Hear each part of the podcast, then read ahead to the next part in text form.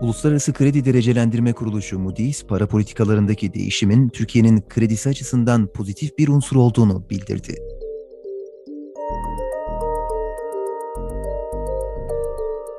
Bir Bakışta programının bugünkü konuğu Londra'dan Anadolu Ajansı ekonomi muhabirimiz Gökhan Kurtaran. Gökhan Bey yayınımıza hoş geldiniz. Merhaba, hoş bulduk. Gökhan Bey, Moody's'in bu açıklaması ne anlama gelmektedir? Şimdi e, Moody's'in bu açıklaması açıkçası 2020 e, zor bir yıl olan 2020'nin Aralık ayında aslında e, Kredi Derecelendirme Kuruluşu Moody's'in bir açıklama yapması gerekiyordu. Türkiye'nin e, Türkiye'yi değerlendirmesi gerekiyordu rating takvimine göre. Bu yapılmayan açıklamayı e, ayla e, birkaç hafta sonra diyelim e, dün itibariyle e, Anadolu Ajansı finans terminalini ilk kez yaptılar ve bu önemli açıklamanın etkileri tabii ki var. Bu açıklama son derece önemli şu yüzden çünkü daha önce e, Fitch'in bir görünüm değişikliği yaptığını görmüştük. Şimdi arkasından Moody's e, Türkiye'nin Kasım ayından itibaren değişen mali politikalarının açıkçası sürdürülmesi gerektiğini ifade etti ve bunların sürdürülmesi halinde görünümün negatiften durağına çevrilebileceğinin ilk iş işaretlerini verdi. O, o anlamda çok son derece önemli. Gökhan Bey, tam bu noktada Moody's'in açıklamasında Türkiye'nin kredi notunun negatif olduğunu ifade ettiniz. Türkiye'nin bu görünümünü e, doğrudan pozitife çevirmesi için hangi politikaları gerçekleştirmesi gerekiyor? Bu konuda bilgi verir misiniz?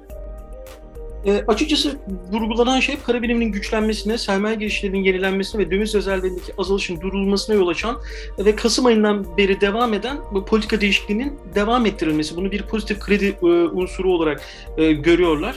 E, bunun bir süre gözlemlenmesi gerektiği e, görüşünde Moody's. Aynı zamanda e, bu tutarlık para politikalarının, maliye politikalarının devam ettirilmesi, kalıcı olması halinde orta vadede e, Türkiye'nin kredi notu görünümünün de e, denge dengelenebileceğini yani durağına dönebileceğini e, e, belirtiyorlar.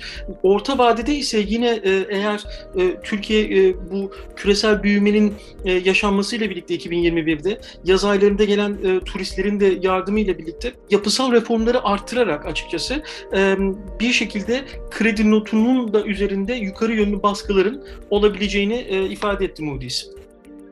Evet Gökhan Bey, bundan sonra daha olumlu bir hava eseceğe benziyor. Peki Türkiye'nin tutarlı para ve maliye politikaları sonrasında Moody's'in bir sonraki açıklaması sizce ne olacaktır? E, açıkçası 24 e, Şubat tarihinde yani geçtiğimiz hafta e, zaten Moody's Türkiye'nin küresel Türkiye'nin büyüme tahminlerini yukarı yönlü revize etmişti. 2021 yılı büyümesini 3,5'tan %4'e, 2022 yılı büyümesinde 4'ten %4'ten %5'e yükseltmişti. Dolayısıyla hemen arkasından Anadolu Ajansı finans terminaline yaptıkları bu açıklama en azından Türkiye ile ilgili görüşlerinin olumlu olduğunu, pozitif yönde olduğunu gösteriyor.